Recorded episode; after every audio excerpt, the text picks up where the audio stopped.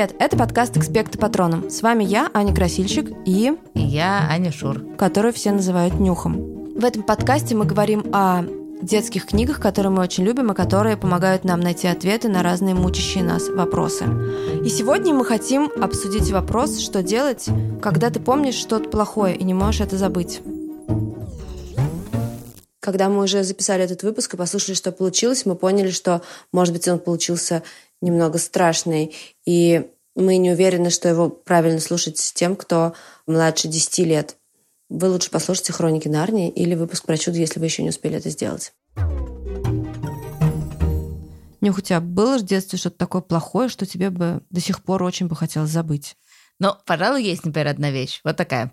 Когда э, мне было лет 9 или 10, то мы переехали, и в новой квартире было кабельное телевидение. Это, соответственно, что там, 92-й, 93-й год. И родители еще не знали, что нужно очень внимательно следить за тем, что дети смотрят по телевизору.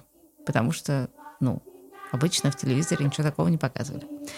И, в общем, вот в этом юном нежном возрасте я посмотрела фильм «Птицы» Хичкока. Это вообще-то хороший фильм. Ну, правда но он очень страшный. Ну, то есть, опять, если ты его смотришь взрослым, наверное, тебе не так страшно. Я не знаю, я не пробовала. Но очень суть в том, что эм, я до сих пор пригибаюсь на улице. Если на меня полетит как бы три голубя, я реально, правда, я реально пригнусь. Это очень неудобно. Я абсолютно уверена, что если бы я не помнила этих кадров, то я бы ничего не потеряла, с одной стороны. А с другой стороны, мне было бы гораздо проще жить на свете. Ты бы хотела бы забыть этот фильм? Да. Ну, или я бы хотела его посмотреть сейчас во взрослом виде. Не знаю, но лучше забыть. Кошмар. Так, ну а ты чего? Вообще я подумала, что забыть хочется две вещи. Либо что-то очень плохое, неприятное, или что-то очень стыдное. И в детстве часто эти чувства как-то сливаются между собой. Короче говоря, каждое лето я проводила на даче в детстве, реально каждое лето. Там было очень скучно. И делать было особо нечего. Возможно, поэтому мы делали разные всякие вещи, в том числе плохие вещи, которые хочется забыть. Но не только мы, в смысле я и мои сестры двоюродные, но и другие люди. Потому что на этой даче почему-то было принято обсуждать тему трусов. Например, ты мог идти по улице и встречаешь каких-нибудь девочек, они тебе говорят хором, девочка, а девочка, сними, пожалуйста, трусы. Ну ты как бы убегаешь, и тебе неприятно. Но при этом в разных компаниях было принято что-то такое с этими трусами делать, и желательно каких-то слабых детей этих трусов лишать. И вот однажды мы со своей старшей сестрой гуляли по улице, а на дороге стояла девочка. Маленькая девочка в белых, я помню даже их цвет, трусах. И я помню, чем я руководствовалась. И я скажу, что мне было лет, наверное, 9, а моей сестре, соответственно, было 13. И я думаю, что... То есть я не думаю, я помню, что я хотела на нее произвести впечатление и показать ей, какая я, типа, лихая. И я подошла к этой девочке и сдернула с нее эти белые трусики. Девочка заплакала и бежала к бабушке. А мне стало очень жутко. И мы с моей сестрой довольно быстро покинули место преступления. Но на этом все не кончилось. Потому что за нами ехала наша еще одна сестра, младшая сестра, которой было семь. Она ехала на велосипеде. Короче, когда вышла разъяренная бабушка, нас уже не было. Но была... Бедная Саша на велосипеде. И эта бабка, короче, ее как следует отхлестала, даже не знаю, что по попе надавала. Но, в общем, Саша пострадал за грехи, совершенные вовсе даже не ей. Короче говоря, я помню, что я пришла домой, и в общем, слухи быстро расползлись. Это, в принципе, небольшой дачный поселок. Я не знаю, как это произошло, но, в общем, когда я добралась до дома, мной просто овладел чудовищный ужас. Ужас и стыд. В общем, я ужасно испугалась, и мне было дико стыдно. И кто-то меня поймал, может быть, это была мама, и сказал, как вообще такое могло случиться? Ты должна пойти извиниться и что-то такое. Но меня интересовало только одно мне хотелось, чтобы об этом больше никто не узнал. И я, помню, что я молилась, чтобы об этом не говорили мои няни и мои бабушки, потому что я знала, что в их глазах я как бы цветочек. А тут, значит, цветочек совершил такую пакость. В общем, это мне бы очень хотелось бы забыть, и чтобы эти трусы, как в этой самой съемке, которая назад. История, конечно, довольно противная, будем справедливы. Но еще, конечно, ужасно неприятно, что наказали кого-то вместо тебя. Мне кажется, должно было добавлять какого-то дополнительного омерзения. Я не очень помню свои чувства по поводу того, что наказали не меня, а того, кто был невиновен, но я очень хорошо помню свое чувство ужаса и вот это вот ощущение, что еще несколько минут назад, что этого не было и могло бы не быть. Но и вот только что оно случилось, и я сама в этом виновата, и оно как бы непоправимо. И что же я ни, ничего не могу с этим сделать и это изменить. Ну, слушай, на самом деле, конечно, у меня тоже есть сколько-то историй, где я вела себя как, э, как редиска, нехороший человек. Но я не, не хочу их рассказывать. Но так есть... нечестно, Нюх. Но я могу рассказать очень детскую историю, в смысле там, где ты такой маленький, и ты очень долго не понимаешь, что ты делаешь что-то довольно, не, ну, такое. Но это, это не как трусы. Просто когда мы были с моей подругой Лизой маленькие на даче, мы, мы убили очень много бабочек. Очень-очень много бабочек. Все.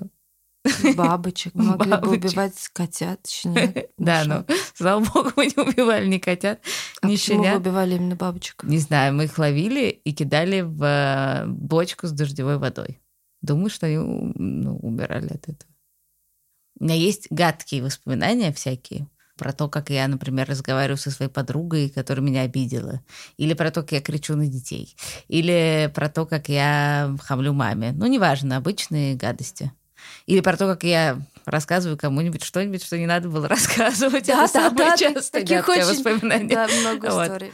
На самом деле, иногда так бывает, что вот ты такое что-нибудь вспомнишь, и у тебя прямо все внутри так... И ты такой... М-м, ужасно.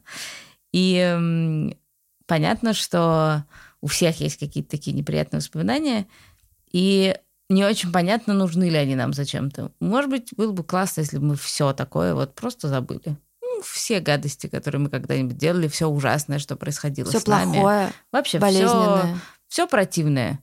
Ну, чем плохо? Вот э, я бы с удовольствием забыла весь первый класс своей школы. Просто целиком. А я бы последний. Например.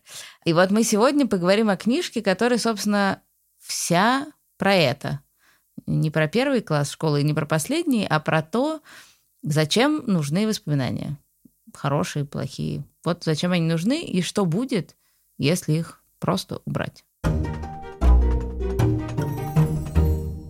Эта книжка называется «Дающий». Ее написала американская писательница Лоис Лори. Сама книжка жутко интересная, и реально я ее только что читала, и оторваться невозможно. Интересно еще, как она появилась. Лоури стала довольно поздно писательницей, когда ей было уже около 40 лет. У нее была сестра, которую она очень любила, и которая погибла, когда ей было 28. И, соответственно, между написанием а, первой книги Лоури и смертью сестры прошло там больше 10 лет. И все это время она ходила и думала, что бы было бы, если бы все бы повернулось как не так, как бы могло бы быть, если бы она была жива. В общем, как бы все бы повернуть, чтобы этого не было. Вот. А потом а, случилось еще одно несчастье. Да, это очень веселый будет подкаст, готовьтесь. Так получилось, что у ее отца началась э, деменция. Это такая болезнь, при которой разное происходит, но в том числе человек постепенно забывает разные вещи. И вот в какой-то день она пришла к своему отцу, он лежал в доме престарелых, и она показала ему на фотографию сестры, и он спросил, а кто это? Она сказала, ну как же это, типа, твоя дочь? Он сказал, м-м, а что с ней случилось? Да. И ей пришлось заново все ему рассказать, да, то есть опять погрузить его вот в эту ужасную историю. И она, собственно, задумалась о том, что было бы, если бы люди могли вот так вот, ну вот просто исключать вот такие воспоминания. Были бы им от этого веселее, были бы они лучше, хуже, что бы было. И так появился, собственно, дающий, о котором мы говорим. Она на самом деле еще подумала о том, что было бы, если бы все те, которые испытали боль потери кого-то близкого, смогли бы эту боль куда-нибудь отдать и отменить. Что было бы, если бы не было этой боли потери близкого? Да. Ну и вот. И, собственно, так она начала писать книжку о некотором таком обществе, о некотором мире, где люди научились управлять э, памятью, воспоминаниями. Главный герой этой книги — 12-летний мальчик, которого зовут Джонас. Он живет в мире, э, который кажется идеальным. В нем нету боли, нет никаких различий между людьми, нет ненависти, конфликтов. Э, все очень-очень вежливые, все очень внимательны друг к другу. В общем, это абсолютно, казалось бы, идеальный мир. Постепенно Джонас э, понимает, что он не такой, как все остальные, и что на самом деле этот мир совсем не такой правильный, а он довольно ужасный. И он понимает, что должен его изменить. А, да, там на самом деле а, вот такая повседневная жизнь, тебе довольно долго ее описывают. Ну, как, собственно, когда писатель вводит нас в любой мир, очень часто начинается с описания такой обычной повседневной какой-то жизни, как устроен день. И там все очень благополучно. Вот есть э, семья, ну, то есть как семья, это называется семейная ячейка. Это значит мама, папа, вот этот Джонас и его Не сестра. мама и папа, а отец и мать. Они же только отец и мать, там, А, там ну нету да. мамы и папы. Отец, мать, значит, сестра Лили и вот Джонас.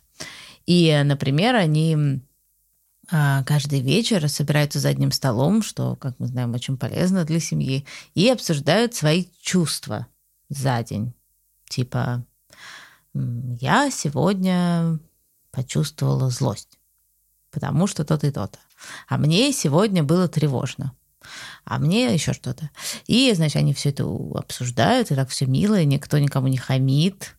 Дети А, не ссорятся. Дети не ссорятся, нету вот этого всего какого-то, ну, что все мы знаем, часто происходит за семейным столом.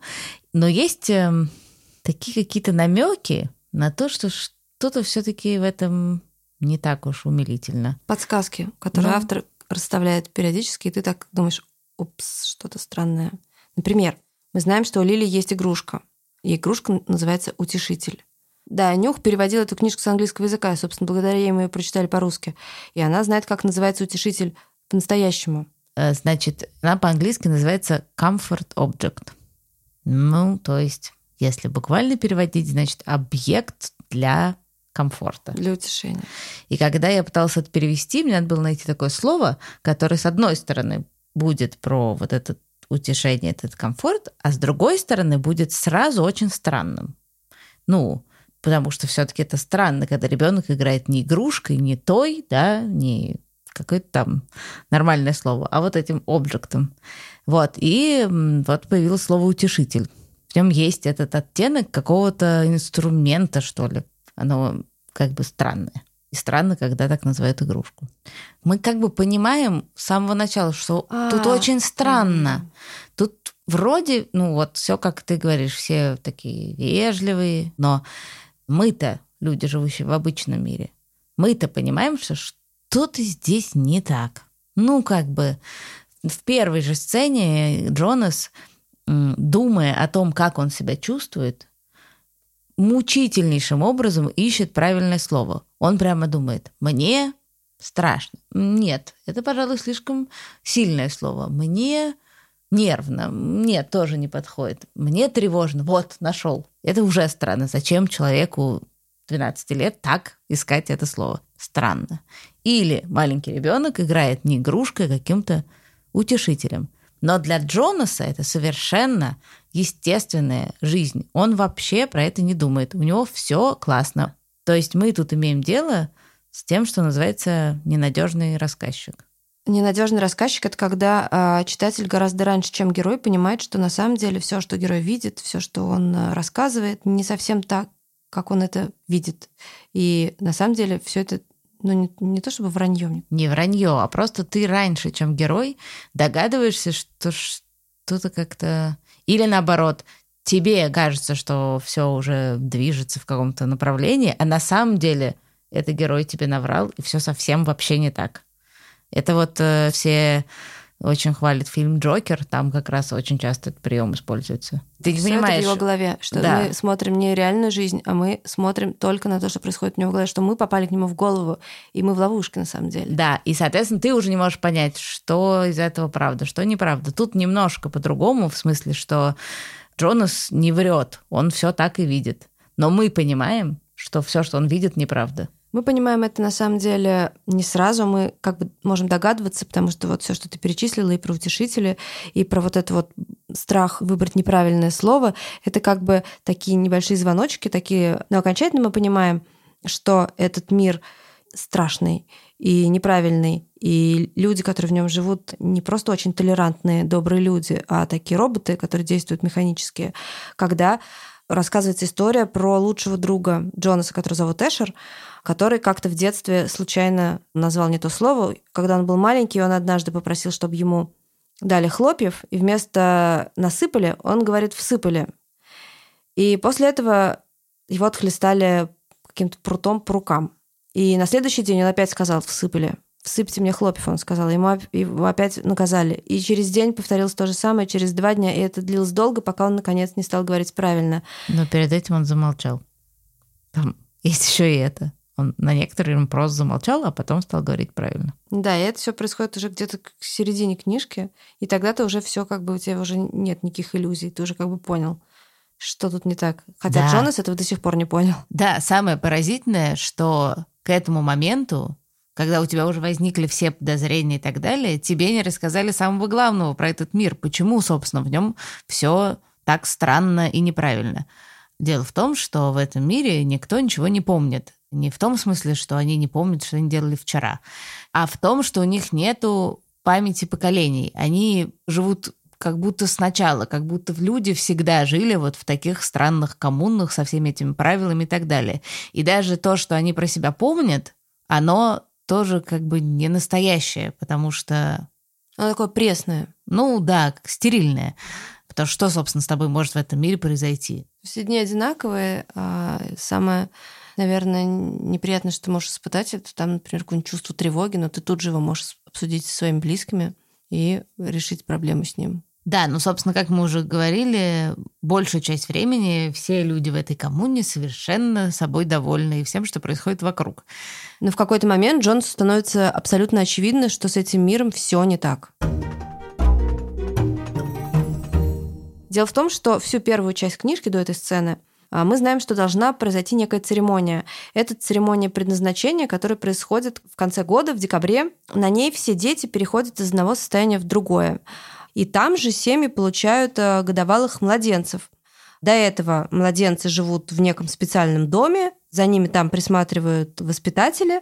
Как раз воспитателем работает э, отец Джонаса. Это самая жуткая линия в книжке. Это да. Спойлер, алерт. Одна из самых жутких линий. Девятилетние становятся десятилетними, восьмилетние становятся девятилетними и, кажется, получают велосипеды. У них меняется одежда, у них меняются обязанности. Ну, у каждого возраста свои всякие вещи.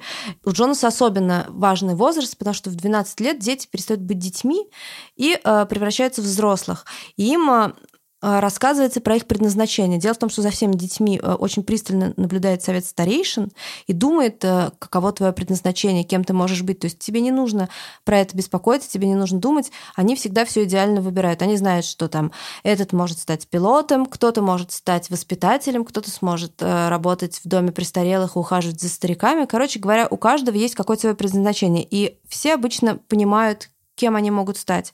Но Джонас ужасно волнуется перед церемонией, потому что он, в отличие от своего отца, в отличие от своих друзей, он не имеет ни малейшего представления о том, кем он может стать. Он понимает, что это не для него, то не для него.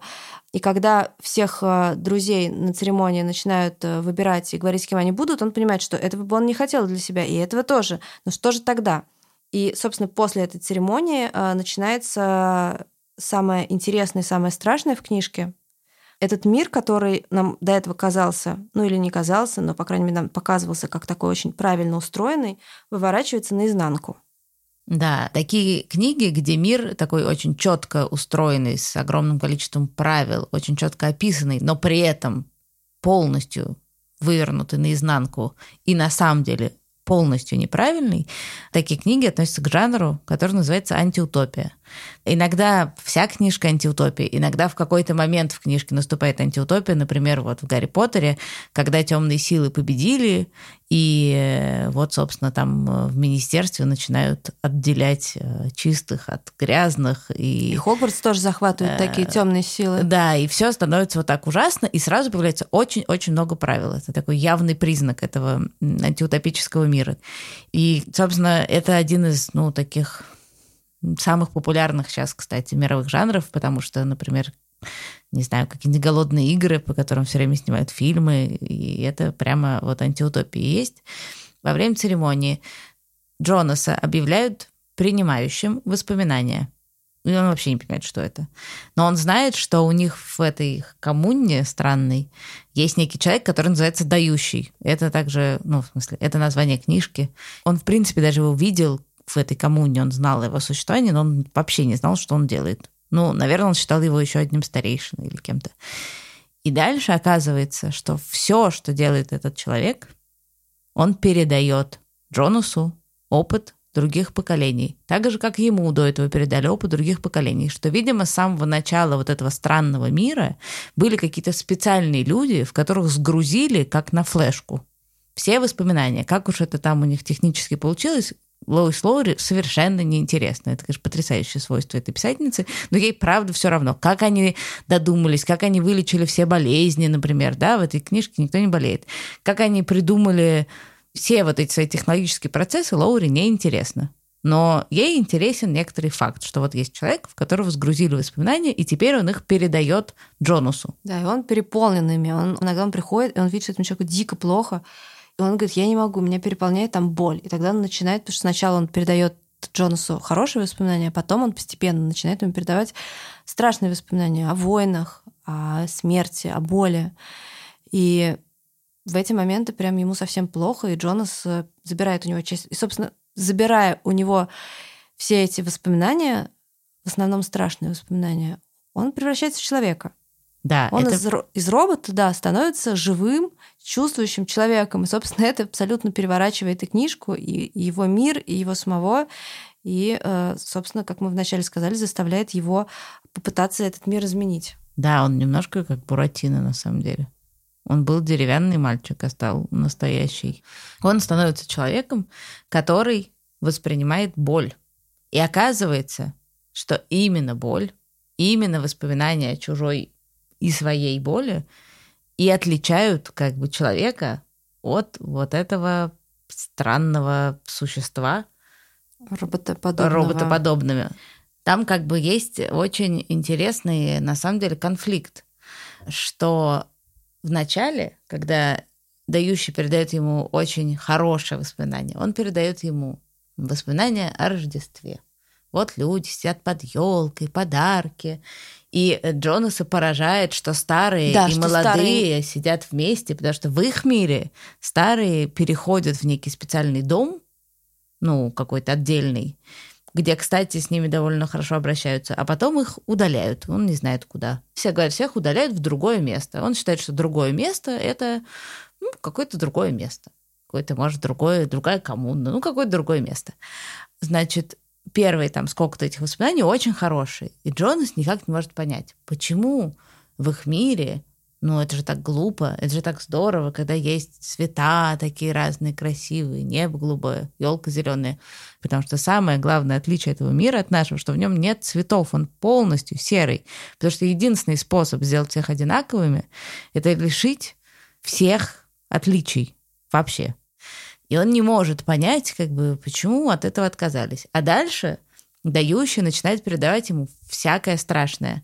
И он даже так делает, что он берет воспоминания, которые он сначала передал ему как прекрасное, как он такой едет на санках с со свистом хол, да. с холма, и там все так классно. Там холодный снег, он чувствует этот холод снега, да, потому что в снежинки, значит, там летят и что-то.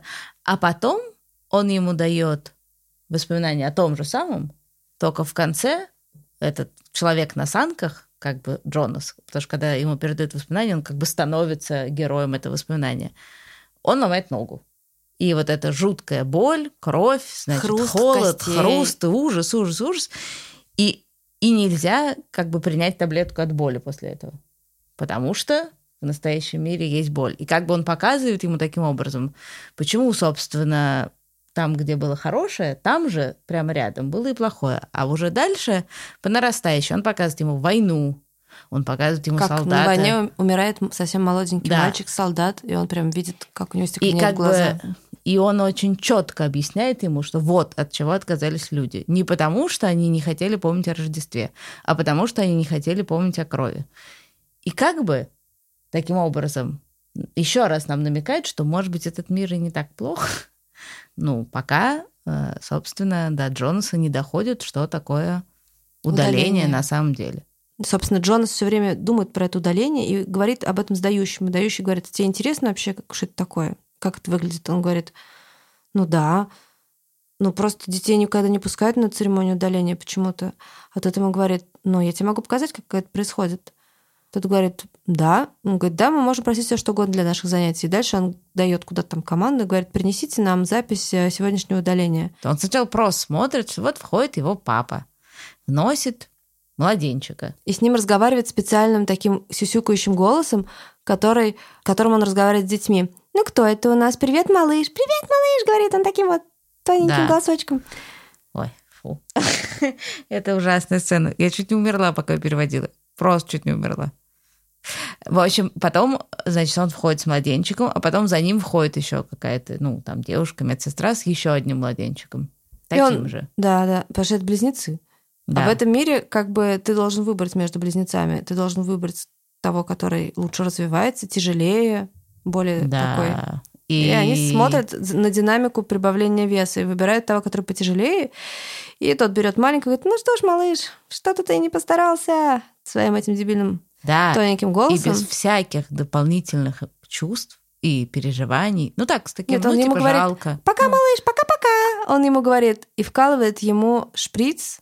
Ай. И Джонас видит, как тело этого младенца обмекает, и он перестает двигаться. И тот понимает, что такое удаление, потому что удаление — это смерть. Да, но просто ты-то уж все понял практически к этому моменту. Ты но у тебя сразу понял, равно- что такое удаление на самом-то деле. Да, ну, может, не сразу. Ну, в общем, ты уже понял. Да. Как бы. Но все равно э, это ужасный шок. Ты просто ощущаешь вот этот ужасный мертвящий ужас. Да, ты просто реально в этот момент становишься самим Джонасом, когда ты читаешь этот кусочек. И после этого, собственно, Джонас э, понимает, что он так жить не может, что он не хочет жить в этом мире, что так не должно быть все устроено, что это все совершенно неправильно и Да. ужасно. И он тогда решается этот мир изменить. Зачем нам эта сцена? Казалось бы, ну, в принципе, любой человек, если увидит, как убивает младенца, сразу и поймет, что мир неправильный. Но именно, что нет. Джонас может понять, что не так с этой сценой, потому что его папа-то не понимает, что что-то не так. И медсестра, которая там находится, не понимает, что что-то не так. Ну, просто этот младенец меньше весил, его удалили. Все.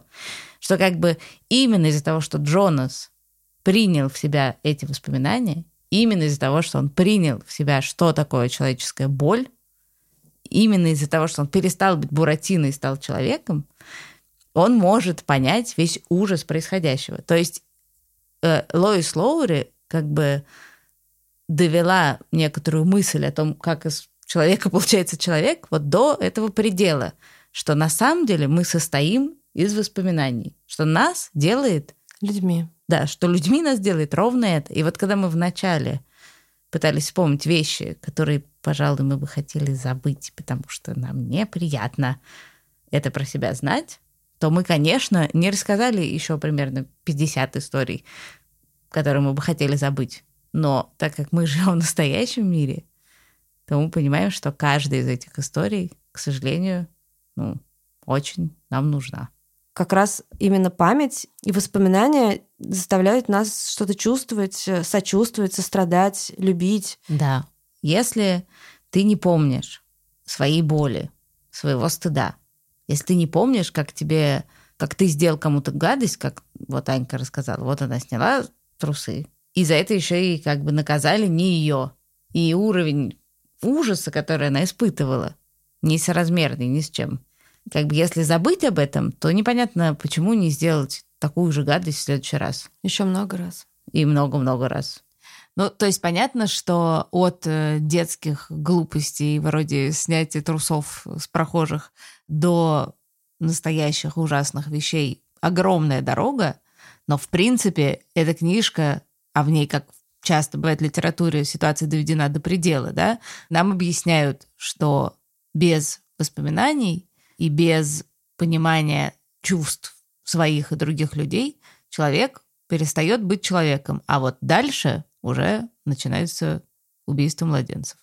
Значит, что нам как бы показывают в этой книжке? Что люди, у которых забрали воспоминания, они стали, ну, какими-то роботами. Они вообще перестали отличать добро от зла, реальные чувства от таких, э, ну, как это, Искусственных. искусственных, да, не настоящих, что как бы в их жизни вообще нет никаких красок. Их нет ни физически, ни, ни метафорически, нет ни реальных, нет, нет красок. Просто это очень такая ровная, скучная жизнь. И мысль писательницы состоит в том, что мы не можем функционировать без своих воспоминаний. Воспоминания делают нас теми, кто мы есть. Поэтому, конечно, я бы хотела забыть, что ну, мы убили много бабочек. Но я бы не хотела, ну, честно говоря, как бы я не отдам ни одного дня, проведенного с этой своей подругой, ни за что. Даже если в один из этих дней мы убивали бабочек, потому что это и есть я. И значит, если у меня нет этого воспоминания, значит, у меня нет этого дня. И значит, просто это не я, а кто-то еще. Собственно, мы уже вам рассказали почти все, что происходит в этой книжке, но не все. Там еще кое-что осталось. Но главное, что еще интересно про саму эту книжку. Например, точно известно, что эта самая Лоис Лоури не имела в виду писать четыре книжки про этот мир. Она имела в виду написать одну. И она в этой книжке сделала ужасно интересную штуку, которую если вы прочитаете, вы узнаете, там на самом деле открытый финал. И каждый читатель понимает его по-своему. То есть ты на самом деле не знаешь, что случилось с Джонасом? Нет, ты не знаешь, получилось у него или нет, да. как бы победить этот да. мир. Но 10 лет писем, требований, бесконечных молений Просьб. с разных сторон стран, заставили... Из разных стран, Из думаю, разных стран, да. наверное, заставили Лоис Лоури как бы продолжить этот рассказ.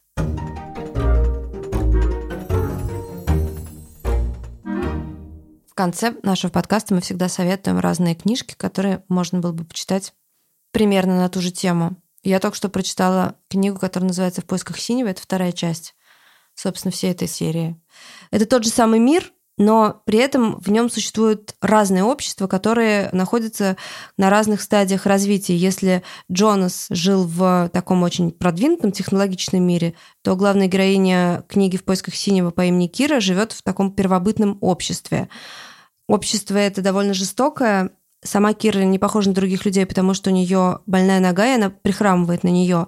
И всех э, людей с такими особенностями, не похожих на других, уничтожают.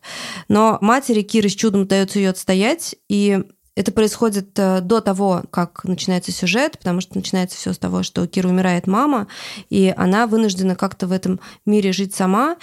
Ей это удается, потому что она обладает необыкновенным умением, она очень красиво шьет. И, собственно, в поисках синего это рассказ о том, как э, она ищет краситель, который позволяет создать синие нити.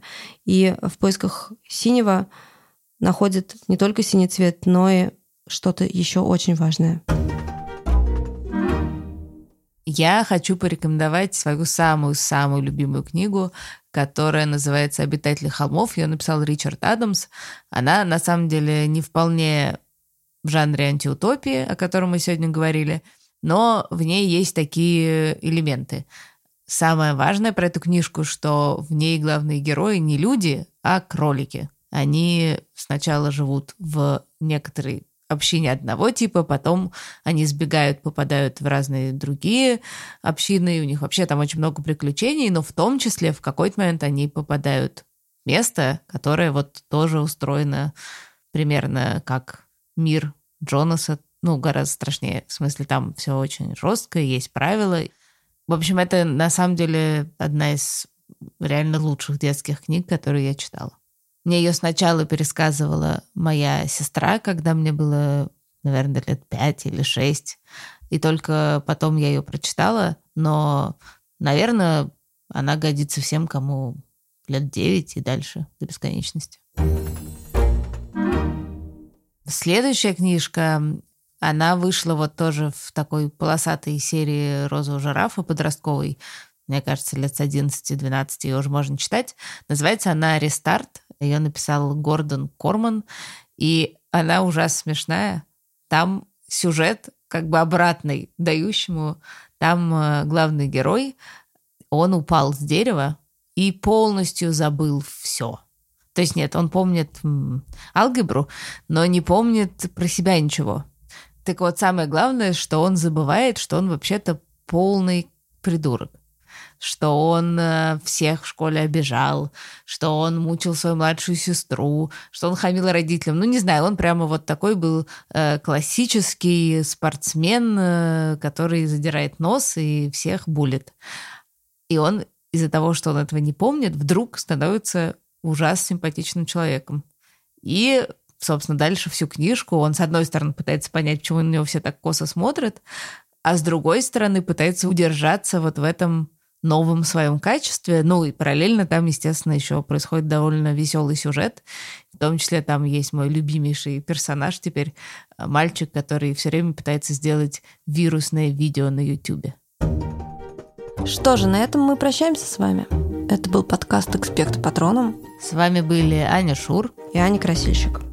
Если вам понравился этот подкаст, пожалуйста, не забудьте поставить нам оценки, а также расскажите нам, какие книги и какие вопросы вам хотелось бы еще обсудить. Об этом нам можно написать на почту арзамас собака arzamas.academy. Наш подкаст можно слушать везде. В Apple подкастах, в Кастбоксе, на Яндекс Музыке и ВКонтакте, но удобнее всего в приложении «Радио Арзамас». И не забудьте, что кроме нашего подкаста там есть еще очень много всего. Лекции, подкасты о музыке, об истории, об антропологии, о литературе и так далее. До встречи через неделю. Пока! Пока! Мы благодарим нашего незабываемого редактора Асю Терехова, звукорежиссера Павла Цурикова, выпускающего редактора Дмитрия Перевозчикова, композитора Михаила Соробьянова, расшифровщика Кирилла Гликмана, фактчекер Надежды Богдановой и студию Глаголев ФМ.